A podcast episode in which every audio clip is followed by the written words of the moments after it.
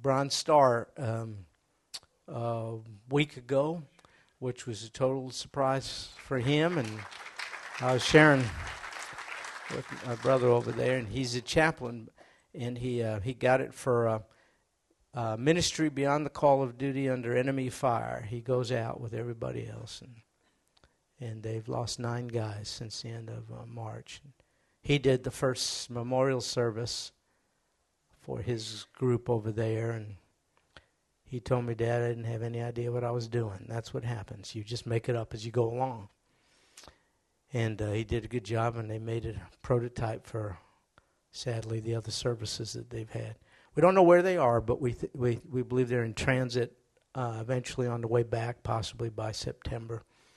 And uh, there are others. Do you know the DeCosmos? Gary and Jackie, well, their son Samuel is in Afghanistan uh, for an extended stay. He will not be coming back in September. So we still have our finest obligated all over the place and wish it wasn't necessary. Wish it wasn't necessary. But since Genesis chapter 3, we have made a mess of the very perfect environment in which God put us. And I thank God for our military and those who serve, but I wish it wasn't necessary. I know you do as well.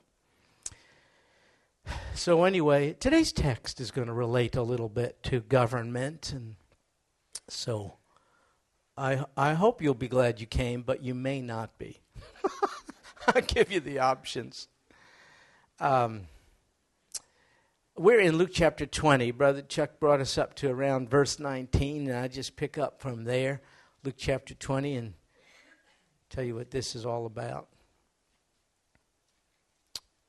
You know what's rough? It's not only the service members, it's their spouses. Oh, my goodness. See, they just have to wait and worry and pray and all the rest. The active duty person is engaged and the spouse, that's rough. So we have to pray for them as well. Anyway, uh, Luke chapter 20, verse 19. Are you ready? Look, the scribes and the chief priests. That doesn't always happen because they didn't like each other. Those were two groups that had animosity towards one another. But they had greater animosity towards Jesus than towards one another. So they team up out of a mutual contempt for him. The scribes and chief priests tried to lay hands on him. Now, that doesn't mean like we sometimes do for blessing. They wanted to execute him. Why? Well, he had been speaking in parables, and it was about them, and it wasn't a pretty picture. He was showing them what they're made of hypocrites, essentially leading people astray. They didn't like what they heard. That it was truth was irrelevant. They didn't like it. So they wanted to lay hands on him that very hour or immediately. They were so incensed. They almost were on the verge of casting caution to the wind so as to apprehend him. But they had a problem. See, they feared the people. See, the people, the masses, were enamored by this new rabbi Jesus. Many were believing, actually. It's always been the Jewish religious leadership that's the problem, then and today, leading the shepherds, leading the sheep astray. By the way, that's not just a Jewish thing, that's an everything thing. Religious leaders lead sheep astray. They have to give uh, account to Almighty God. So uh, the Jewish religious leaders didn't want to take uh, the Lord Jesus because the people would have rioted. See, for they understood that he spoke this parable against them. And they're infuriated by it. And religious leaders get infuriated when their power and authority, when their power base is threatened. That's what happens. So it's always it's always personal relationship with the Lord Jesus versus versus organized religion. And organized religion can't tolerate him because people stop following the religious traditions and they start following Jesus the Messiah. Religious leaders don't like that. Anyway, so they watched him, verse 20. They sent spies. the religious leaders said, Well, we can't be seen to be behind this. Therefore, they hired, with what money? Probably the people's tithes and offerings. They hired spies. Isn't this the work of religion? for crying out loud. That's what they do. They hired spies who pretended to be righteous. Maybe they dressed in the clerical garb of the day. I don't know. They did this in order that they might catch him in some statement so that they could deliver him to the rule and the authority uh, of the governor. So, verse 21, they question him, saying, Teacher or Rabbi, we know that you speak and teach correctly. You know something? They're flattering him. But they're right. He does speak and teach correctly. Isn't this amazing that they could see it and yet not submit to it? That's called spiritual blindness. Uh, that has to be remedied by Almighty God. They had veils. So they flatter him. You speak, you teach correctly, and, and you're not partial to any, but you teach the way of God in truth. So they flatter him, and now they attempt to entrap him. Verse 22. Here's what they do they ask him a question which they think will pose him with a dilemma Is it lawful for us to pay taxes to Caesar or not? So Caesar was the head of Roman government in the land of Israel. The Israelis the Israelites, they were called then, did not like them. It was an oppressive government occupying the land. And to pay taxes to Rome was offensive to the Jews. So the Jewish religious leaders, they're very smart, but not wise. They think they have this renegade Rabbi Jesus cornered. If he said yes, pay taxes to Caesar, they think he will infuriate the Jews who are following him because the Jews hated the Romans and hated the idea that they were beholding to them as far as taxation.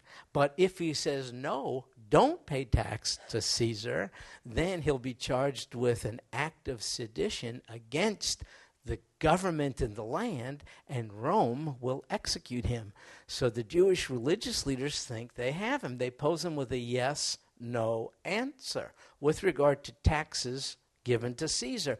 The Caesar in the day, at this time, by the way, was a man named Tiberius. Tiberius Caesar. Caesar's not a name, it's a title, like Kaiser in Germany or Czar in uh, Russia, emperor uh, Tiberius the emperor, Tiberius Caesar. You've heard of Julius Caesar, Augustus Caesar. This is Tiberius Caesar. There's a place in Israel named after him, Tiberias, right along the shore of the Sea of Galilee. I'll tell you about him. He's not a good guy. History tells us he was a creep. He was not a governmental leader who had the interests of the constituency in mind. He misused revenue he exploited the people, all the rest. He was not a good guy. That's what I want you to just stay with right now. Anyway, this is the question they pose. So, verse 23 He, the Lord, detected their trickery and said to them. So, here's his response. Verse 24 Show me a denarius. It's a coin, it's a silver Roman minted coin. It's not Hebrew, it's Roman. And the Lord said, Show me it. The fact that they had it shows me that though they despised Rome, they didn't mind handling Roman currency, apparently. So they must have reached into their pockets, if you can imagine this. They extract the denarius. The Lord says, Well, whose likeness and inscription does it have? They say, Caesar's. So here's the deal you can look at a denarius today archaeologists have discovered many. Many are in the Israeli Museum, the British Museum, all over the place. You can Google search it if you want, and you can see what a denarius looks like on both sides. On one side, the denarius in this day had inscribed, imprinted on it, the image, the face of Tiberius Caesar they're in uh, existence today, even. So on one side was the face of Tiberius, on the other, there were words imprinted, inscribed, and this is what it says Tiberius Caesar, son of the divine Augustus, Pontifex Maximus, high priest of the Roman nation. That's what it says. See, he claimed to be in a line of other emperors who called themselves God. I'm the son of the divine Augustus. I am the Son of God. I am God. That's what he claimed. So that's his picture on one side and this uh, claim uh, on the other. The Lord said, Whose likeness? They say, Caesar's. The Lord responds in verse 25, Well then, render to Caesar the things that are Caesar's, and to God the things that are God's. In one statement, pithy, succinct, verse 25, I think we find words of wisdom for us as Christian citizens with regard to our response to secular human government. In this one verse, the Lord has said mouthful. Render to Caesar, meaning we owe something to government. Did you know that? The Lord's not arguing. Render to, you have an you Christian citizen have an obligation to government, even if the head of it is a godless emperor claiming to be God. Even if it's that bad, you must render to him what is due him. What is due him? Coinage on which is his image? No not all money, a portion for taxation. Render to the government tax. As a Christian citizen, you must fulfill your responsibility to pay your taxes to a government that re- has a right to require it of you. Render to Caesar what is Caesar's. On the coin is the image of Caesar. A portion of your money is his, but on you is the image of God render to God what's God's. His image is on a coin, God's image is on you. You owe Caesar tax, you owe God your life. So, in a succinct way, we get a general guideline for how we as Christians are to live this side of heaven under human uh, government. You owe, we owe something to secular government. So, though we are citizens of heaven, we are not exempt from the responsibility to be exemplary citizens on earth. However, what we owe human government is limited by our higher obligation with regard to what we owe God. Therefore, if the two are ever in conflict, we must obey God rather than Caesar. That's how it works. allegiance to God takes precedence over allegiance to secular human government. Now, this being the case, is it ever right to disobey human government? And if so, under what circumstances? So, uh, before I answer or make an attempt at answering it, let's first figure out where government comes from. Uh, and a good text on this is Romans chapter 13. Romans 13, verse 1. Let every person be in subjection to the governing authorities. Why? For there is no authority except from God, and those which exist are established by God. Romans 13:1 tells me where human government came from. Its source is God. It's not Satan who invented it. God came up with the idea. It's an institution of God's own making. God instituted the family, He instituted the church, and He instituted human government. We have come to the point where, because human government has become so tainted by corruption and evil, we think the whole institution is from the pits of hell. Not true. It's from the heart of God. It was meant as a vehicle, just like church and family, to accomplish His purposes. Human government, therefore, is as holy as church and family because its source is God who is holy. Now that changes a Christian's whole perspective on God. Now remember, this was written when Tiberius was the government. We're not talking about a benevolent, beneficent leader who poured himself out for the good of his people. We're talking about a murderous, vicious, uh, land grabbing, uh, fleshly, carnal, deeply deceived, godless leader who thought himself to be God. And in that context, even, we see the Lord says, render to him what is his due, nonetheless, because human government is not of his making or Satan's. I came up with the idea, the Lord says, of human government. Well, then, what is the correct response to human government? I want to offer three things. There may be more, but just to be simple, three responsibilities the Christian citizen has to human government. One is to pray for it. Now, one time I shared this, and the lady got really upset with me because the leader of our government at the time was not a reputable person. She said, I'll never pray for that person. I said, No, misunderstand. You don't have to pray for that person's re election. Uh, you can pray uh, that God would still work through that person in spite of him. You could pray that God would use him as a vehicle uh, of his glory nonetheless. You can pray that God would stir up his heart so that he would respond more to God.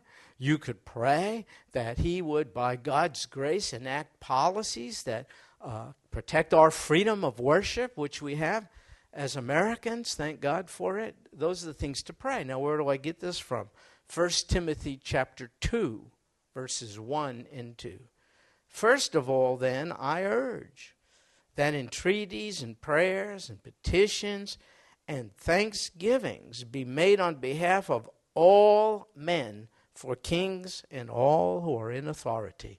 Folks, that is a commandment. Just to show you how far we've drifted from it, when was the last time you prayed for the president? Stop. Don't answer me. I'm just trying to tell you. Uh, we've drifted away, I think, from the right Christian response to human government. So, one thing we owe government is to pray for it. Second, it's not just to pray for it, it's to pay taxes to it.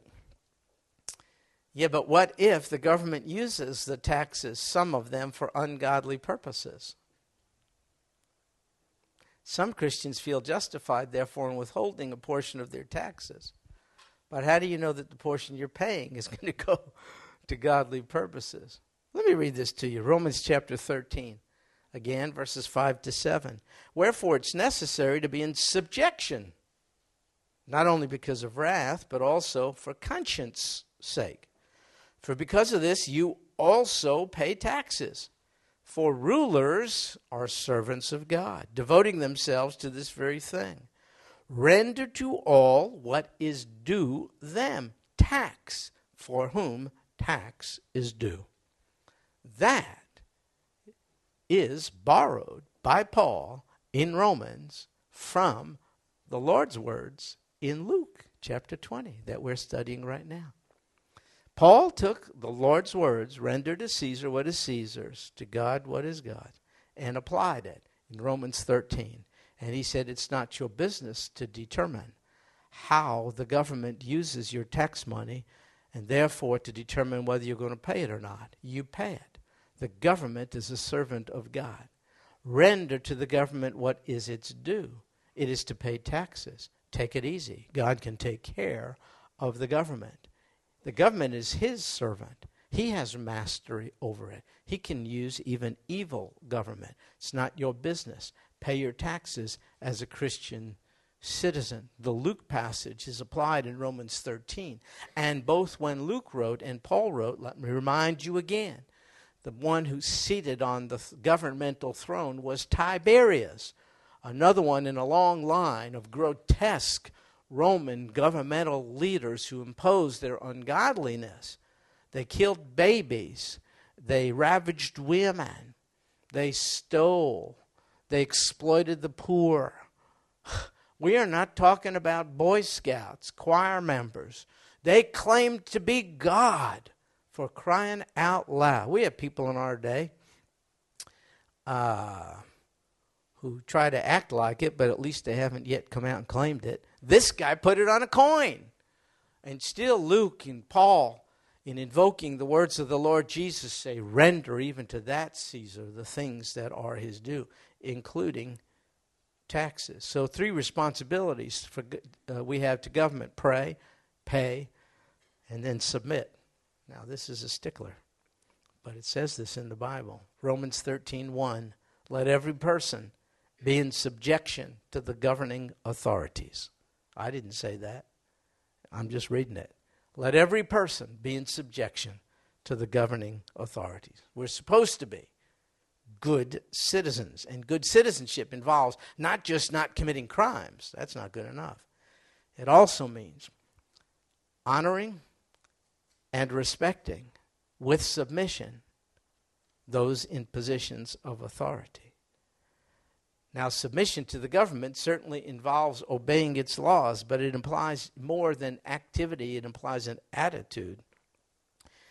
It recognizes that government is appointed by God, and we are to respect that fact and respect the institution of government. Now, we are in no wise obligated to respect specific policies of government, but we are required to show honor and respect to the institution of human government because God is as much behind it as He is between the church uh, and the family. Now, here's the problem we Christians are rapidly moving away from respect for government to disdain for government. I have never lived in a day when I and people like me are so cynical about our government, so distrustful, so disgusted. I want to be careful. You ought to as well. I didn't say be a non thinking, robot like yes person. We're going to talk about this in a second. I am saying, I, you, we need to watch our attitudes. We need to be careful. We are called upon to submit. That's an attitude of respect to human government. we have view, we have come to view, in my opinion, government as God's opponent rather than as God's divinely ordained vehicle. That's what I'm getting at. We've come to view human government worldwide as God's opponent instead of God's vehicle to accomplish his purposes. So, but what do you do? That's a lot of flowery talk. But, but what do you do when the government passes a law that is contrary to the law of God? Well, it's easy. Where there is conflict between obedience to God or obedience to government, obedience to God must come first. So, disobeying the law of the land is always a serious matter, but it is not always wrong. There are times when a Christian citizen, a believer, has to obey God rather than man.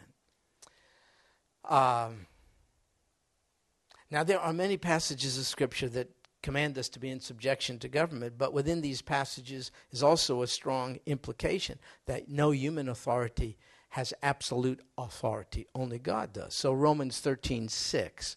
For because of this you also pay taxes, for rulers are servants of God. So that in the hierarchy, human government, just like church and family, are subordinate to Almighty God. So it is true that God ordained government, but it's not true that God ordained evil governmental policies. So, when, if ever, is civil disobedience by the Christian? When is it ever justifiable? I want to share with you a few biblical accounts of this very thing. Uh, episodes in which God's people essentially said to the government, No, I cannot obey you, I must obey God. Then I want us to see they all have something in common. So, for instance, here's an incident Exodus chapter 1. The Hebrew midwives were ordered by Pharaoh, he was the head of government, to kill all the newborn Jewish males that they delivered. They said no. Uh, they essentially said, We can't do what you want us to do because it's contrary to what God wants us to do. Not only did God not punish them, He rewarded them. Here's another episode. It's in Exodus 5. Pharaoh uh, refused to let the children of Israel go out to the wilderness to worship God. They went anyway. They disobeyed human government. What did God do? He miraculously intervened on their behalf to make it happen. Here's another case of disobedience to human government. Joshua chapter 2. Rahab, remember her? Rahab, she was a harlot.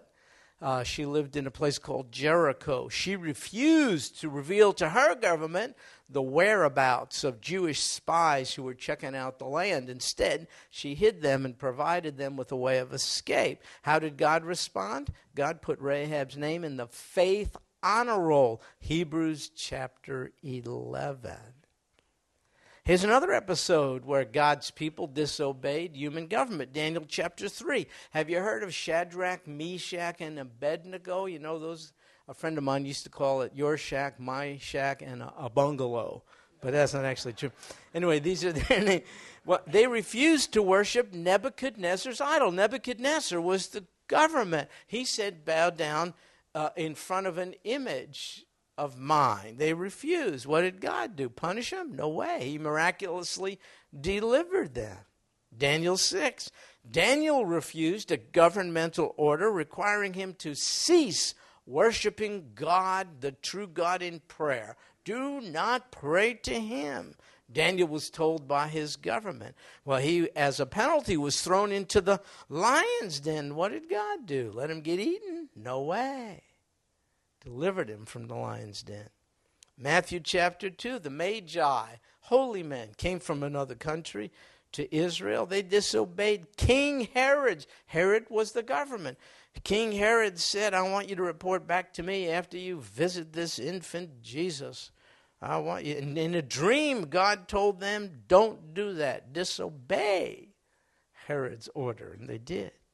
Acts chapter 4 and 5 the Sanhedrin. That was the then Jewish government, the equivalent of our Congress. The Sanhedrin demanded that the apostles stop preaching the gospel. What did the apostles do? They said, We must obey God rather than man. They disobeyed the government. Revelation chapter 13, tribulation period. The faithful remnant are going to be ordered by the government run by Antichrist to submit to him. We're told prophetically they won't. They'll be martyred for the faith, but they won't bow before. They won't take the mark of Antichrist. Now, what is it that all these different illustrations of civil disobedience have in common? It's this. In each case, the people were commanded by human government to do something that would have required them to disobey God. In every single case, the law of government would require them to disobey the law of God in every single case. In each case, they were presented with a direct conflict between uh, compliance with God's law or governmental law. And in every case, they chose to submit to God's law, so too much must we if we're faced with this case, obey the law of government or the law of God, we must obey the law of God. But what about the passage of scripture in 1 Peter chapter 2, 13 and 14, which says, Submit yourself for the Lord's sake to every human institution, whether to a king as the one in authority or to governors as sent by him. Well, that passage commands us to submit to the institution of government. It does not command us uh, to submit to the policies of government that are contrary to the law of God. By the way, submission is mostly an attitude of respect. When Christians throughout history have said we must obey God rather than man, and then have been willing to accept the consequences imposed upon them, they are showing respect to the law of the land. Daniel didn't object, the apostles didn't object.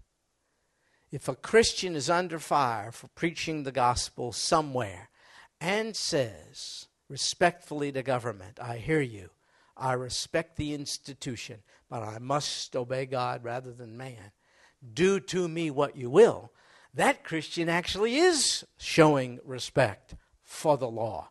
It's not anarchy like the Wall Street occupiers.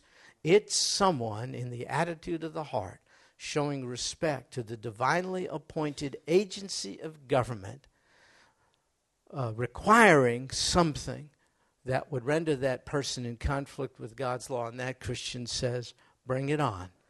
Uh, apply the consequences of the law to me, and then you entrust your well being to Almighty God. Even if you're in the lion's den, if He chooses to deliver you, He can do, he can do so.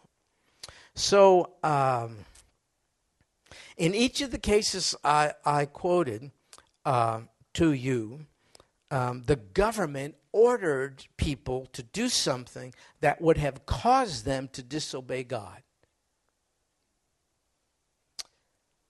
But we have not one, to my knowledge, example of civil disobedience in the Bible authorized when the government simply passes a law that permits evil as bad as it is, I do not think the Christian citizen is authorized in acts of civil disobedience if the government allows for evil, only if it mandates evil. Illustration. In both Old and New Testament times, the governments had a policy of infanticide kill babies. Does that sound familiar? In those days, the government required it in some cases. If the government mandates you, a Christian, commit an evil contrary to the Word of God, you must respectfully disobey the government in order to obey God. As in China, which requires its population to limit its family size. So if you exceed what the government has ordained, you must abort the baby. What would you do? We would have to say to the government, we must obey God rather than man. We are not going to take the life of a baby created in the image of God. But that is not the case here yet. Though it is grotesque, in my opinion, that the government has authorized legally abortion, though they, though they have uh, legalized an evil, as awful as it is, it's not a mandate. The woman who chooses to go that way chooses to go that way. That's a far cry from the government mandating that she go that way. Now, folks, if the government did that, we must rise up and civilly disobey. So here's the deal you do not correct the uh, distorted morality of unsaved people by imposing your morality upon them. How did you get your morality? You got your morality when you got the mind of Christ. Because you and I were just like the rest. Things changed when He changed us. So I'll say some stuff. Let's just say I won't be lonely this week. I'll get emails. I don't think trespassing the territory of an abortion clinic is legitimate for a Christian citizen. I don't think breaking a valid law will just, in order to usher in a better one, is legitimate. That's called anarchy. If abortion is mandated upon us, I think we have grounds to civilly disobey. If Planned Parenthood simply sets up down the road as horrific as it is, please don't misunderstand. I don't think we could trespass. I don't think we could burn it down. I don't think we can kill doctors who commit abortions. And zealous Christians are doing that. Did you know that? Well, okay, well said. I think you may be right, Trish. I'm sorry. Those who identify with Christ, you are, you are right. That is a great qualification. Those who, who call themselves Christians think that's just, that is not, listen to me. Uh, we want to be salt and light. We want government to change. We want the world to change. We want ladies to, in crisis to see an alternative. We don't want them to be hurt and we don't want to preach at them or anything. We want to propose an alternative and all the rest. We want folks to understand the sanctity of human life. We don't opt for a quality of human life standard. Nobody's life is more valuable than another. We don't gauge the value of life on the basis of a person's skin color, gender, IQ, age. We just don't do that. Life is created in the image of God, don't you see? Not at the point of conception, from eternity past. God saw all life. Life doesn't begin at the point of conception, it began in God's mind in eternity. That's what we want to see. Well, how does all that happen? When someone has the mind of Christ, they have his morality. How did you get it? How did I get it? How did we change?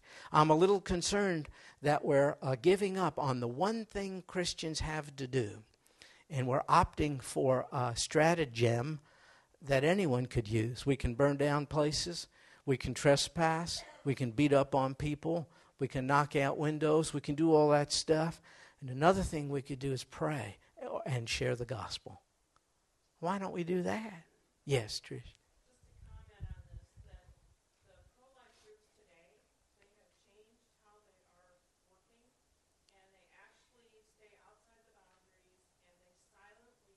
Yeah. And, and uh, they're doing this every single week. Yes. Um, at the Planned Parenthood yeah. Here, they actually are outside the boundaries. They're like at the church across the highway.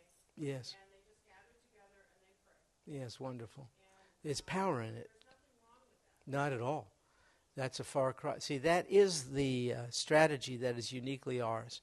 Anyone could blow up a building or trespass, but only the people of God can beseech their God to rescue babies and turn back the laws, don't you see? So I know I'm stepping on thin ice here because different ones of us see different things. I'm just telling you, I don't see an example of civil disobedience. Listen, here's, the, here's what I'm saying. If there is a law you think is unfair or you don't like, that is not a grounds for civil disobedience. So, for instance, I ran into a guy one time, Christian guy, he was a biker. Hey, there's one now. And uh, we, there's helmet laws in Texas. This particular biker thought, oh my goodness, what a pain in the neck. He should have a right to ride the way he wants to, and this was just an encumber, a, a, a, cumbersome thing for him that limited his vision and all. He's right. He said, I'm not going to wear it. He's wrong.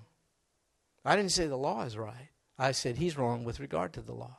It's an inconvenient law, and it might even be an unfair law. I'm not arguing with that. But we cannot break the law just because we don't like it. How many people are fishermen in here? Raise your hand. Anybody fish? Brother Chuck does once in a while. I don't fish. I'm a Christian. no, no. But anyway, uh, here's the deal. The government sets limits on, on your catch. Is that not right? That's ridiculous to me. If I was a fisherman, I'm out there, I'm having a good day. You know how fishermen are you got a 15 catch limit. There's the biggest, number 16 is like the biggest one. You got to throw that thing back? What? You better. You are not authorized in, ju- in breaking the law. You could say it's a stupid law. You could say it's a law that cramps my style. You can say whatever you want. And you know what else you can do? You can send a letter. You can get petitions. You can try to vote the lawmaker out. I'm going to tell you something else you can do. If the law becomes so oppressive to you, you can leave the country. I mean that. All that is legitimate. If a government becomes so oppressive, it is, it is so warring against your conscience, you can leave. If you have the freedom to leave, not everybody does, you can leave a country, you can go through the cha- but but I'm saying we can't overturn buildings. You can march, you can protest, you can do all that, but don't misunderstand. You can't hurt somebody, you can't break a law, you can't trespass. You can't be in someone's face. You can't harass someone at their home. You can't uh, embarrass their children. I mean, you, you, you can do all these other things and should be doing all these other things. I'm just saying, in my opinion, the only cases of civil disobedience I see in the Bible are when the government requires evil on the part of a Christian that would render them disobedient to God. Then you must obey God rather than man. So, um, this is a rough deal. See, obeying Pharaoh would have made the midwives murderers. They couldn't do it. Obeying Nebuchadnezzar would have made Daniel an idolater. Can't do it. obeying the Sanhedrin would have made the apostles disobedient to the Great Commission. Cannot do it. Those are cases in which civil disobedience, in my opinion, is required of the Christian citizen. So, uh, what about revolting against the government? What about assassination? This is some tough stuff. And I, I am really out on the line here because I don't have all the answers. Just a general statement. God gave the what's called the power of the sword to government. It's a technical term. It's used in Romans 13. Power of the sword. That means the authority to execute the ultimate penalty death, capital punishment, or government authorized just war. Power of the sword. God gave that to the government. One might say then, well, if the, the, we are authorized to participate in a just war, why can I, can't I overthrow an unjust government, my, even if it's my own, or even assassinate an unjust leader? Because God did not give the power of the sword to the individual citizen, He gave it to the government. If each individual citizen partakes in those behaviors, you do not have justifiable civil disobedience, you have anarchy. Unacceptable for a Christian. So that leads to a great question which was asked in the last class, and, I, and Randy was into Randy. I think I really bungled it, but the question is what about the American Revolution? What do you think of that? Texas Revolution and so on. Yeah, it's a good question, brother. And I just have to tell you, I have, I don't know, except I'm not certain. This is going to really get me in trouble. I'm not certain the American Revolution was on biblical grounds. Don't run me out. 17 years in the military, kid in the military, wife in the military, whole family in the military, not Israeli military, American military, oath of office, I pledge allegiance. I'm not sure the American Revolution was the revolution. I didn't say response to the government was uncalled for. I'm not sure the revolution was. I'm not sure it was on biblical grounds. I think I was a little more dogmatic in the first hour, Randy, and I'm backpedaling a little bit because I got to think through it. Trish. Yeah. Yeah. Okay, so that that helps a little bit. See, it has to, thank you so much. No, it has to be studied and thought through. I just have to, uh, I know this biblical text. I don't know the application of it to all situations. Do you mind me uh, uh, admitting to you, I don't have this all together, but I want to tell you one thing and then I want you to share. The concluding verse in our Luke passage is verse 26. Look what it says. They were unable to catch him in a saying in the presence of the people, and being amazed at his answer, they became silent. Who were amazed at his wise answer? The spies, the Jewish religious leaders, and all the people. And I'm amazed at his wisdom too. I'm amazed at my lack of wisdom. So I just have to admit to you, I don't know how the wise words of Jesus play out in all situations. I don't know. I think at the least we should give some thought. Let the, our discussion today stimulate your thinking. Um, uh, don't, don't let my specific application um, require that you think this, the same way. I'm still in process. I know the broad strokes render to Caesar what is Caesar's prayer, taxes, submission. Render to God what's God's. The specific application, uh, as in some of the questions and comments made, I'm uncertain of. Randy?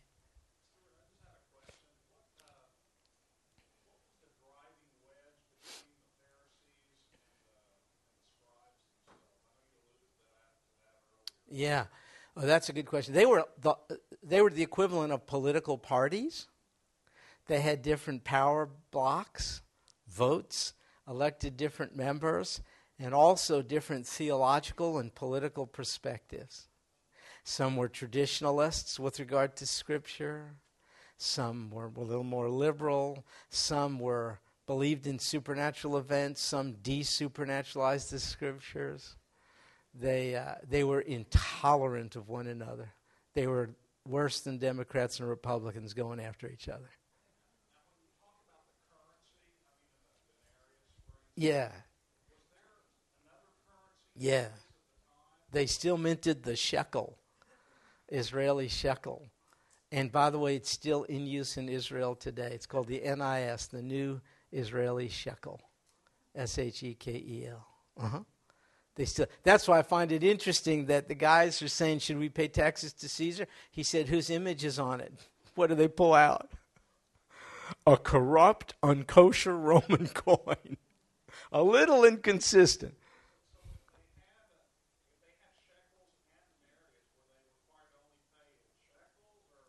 The denarius was the form of payment for the required poll tax, not the Jewish money, the Roman minted coinage, because it would be used throughout the Roman Empire. It, pretty much. No, you can still use the, the shekel in the local economy, but for international trade and all that, it was like the euro. The denarius. Your shekel was not worth. And yeah, it was a little different. In the temple, the temple tax you could pay in shekels, but the tax due the Roman government had to be their minted money. That kind of thing. In other words, you can't pay your taxes, Randy, with a Canadian quarter. I know you're trying to do that, but yes, sir.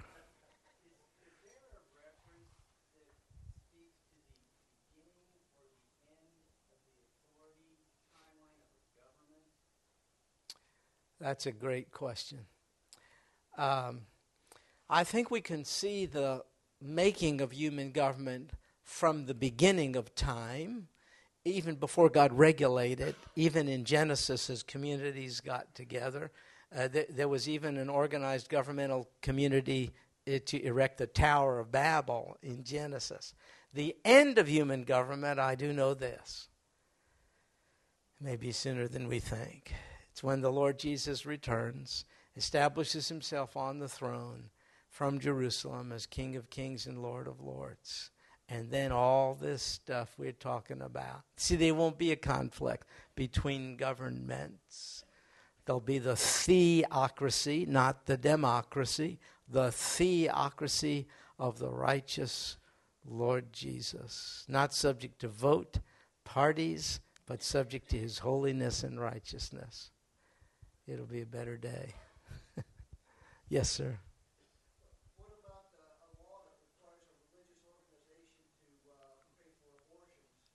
You know, now you're really getting into a great, well, it's a very real question you're asking.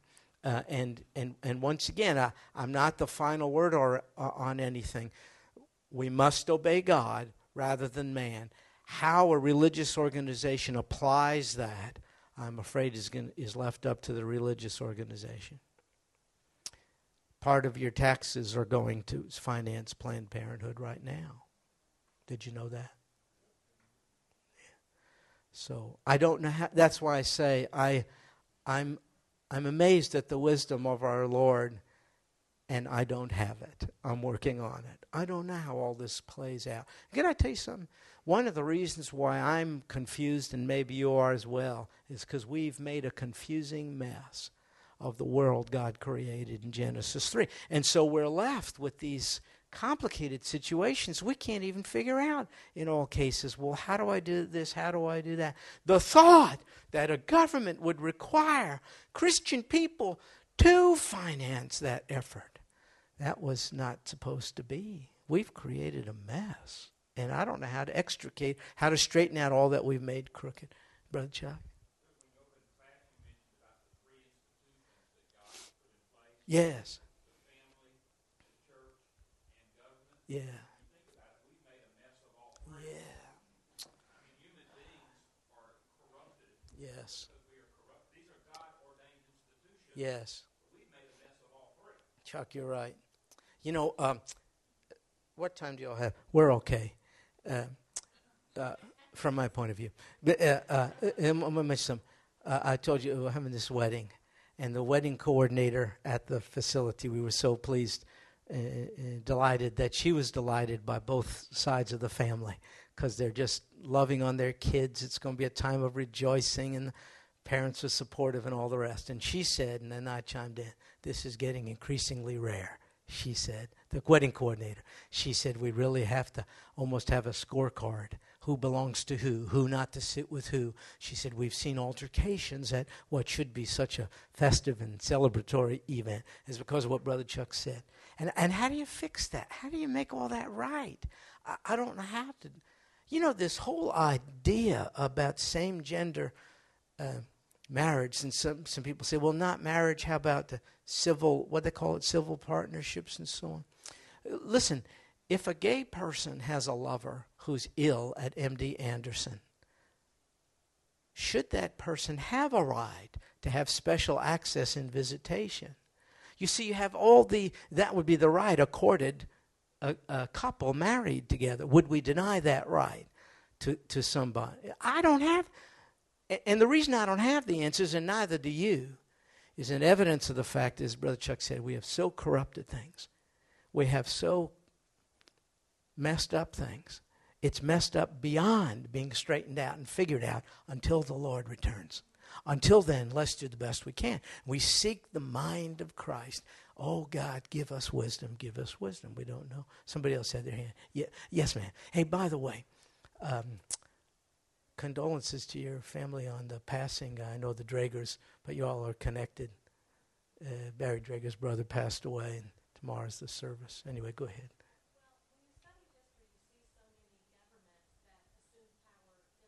Yes.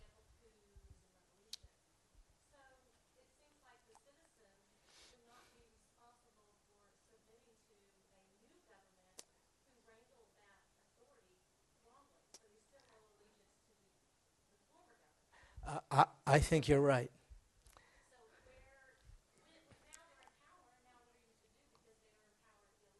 Okay. I think you're right. But I don't think you and I have the answer. That's another example of what I'm telling you. The, the, the, the government that replaced the prior one put itself in power in an ungodly, unauthorized way. What do I do? I don't know. Neither do you. Why? Father knows best. When we do stuff contrary to his will, we're presented, in my opinion, with unresolvable ethical dilemmas. I don't know how to do it except this. Thus far, you and I have not been faced with it. Therefore, we don't have wisdom about how to deal with it. If we're faced with it, I have to believe God will show us what to do. Yes, brother, I think you had your hand up.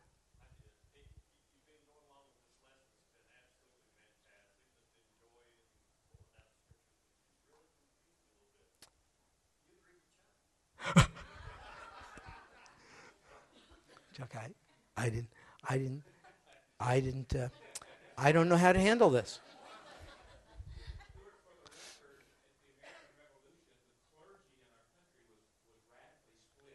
Were they?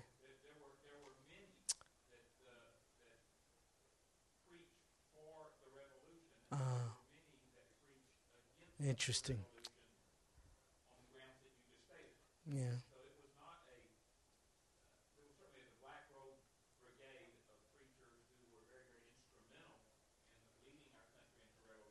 Mm-hmm. And they looked at American, they were following American government mm. were opposed to British government. Mm. So in that sense, it was one government against another. Yeah.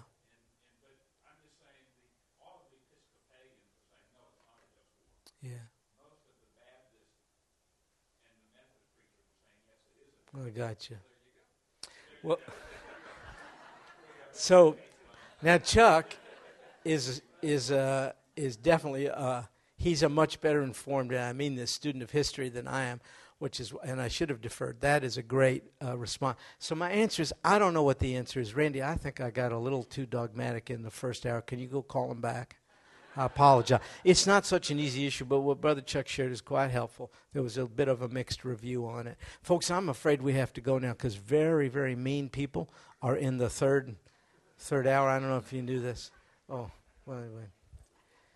Lord Jesus, we pray to you, worship you, respect government, but worship you. Big difference. You do all things well. We, not so much. You're very patient, aren't you? We've taken such a marvelous, untainted product, the world, corrupted it, and now, oh my goodness, we don't know how to make it right. Our hope is in your return, isn't it, Lord Jesus? And you tell us, be hopeful, because you're coming quickly. Like a thief in the night, in fact. Till that glorious event, we really want to be good Christian citizens because we want to represent you well in church, in family, and in our response to government. Help us to know how to do it. This we pray in Jesus' name. Amen. Well, God bless you, folks. See you next time.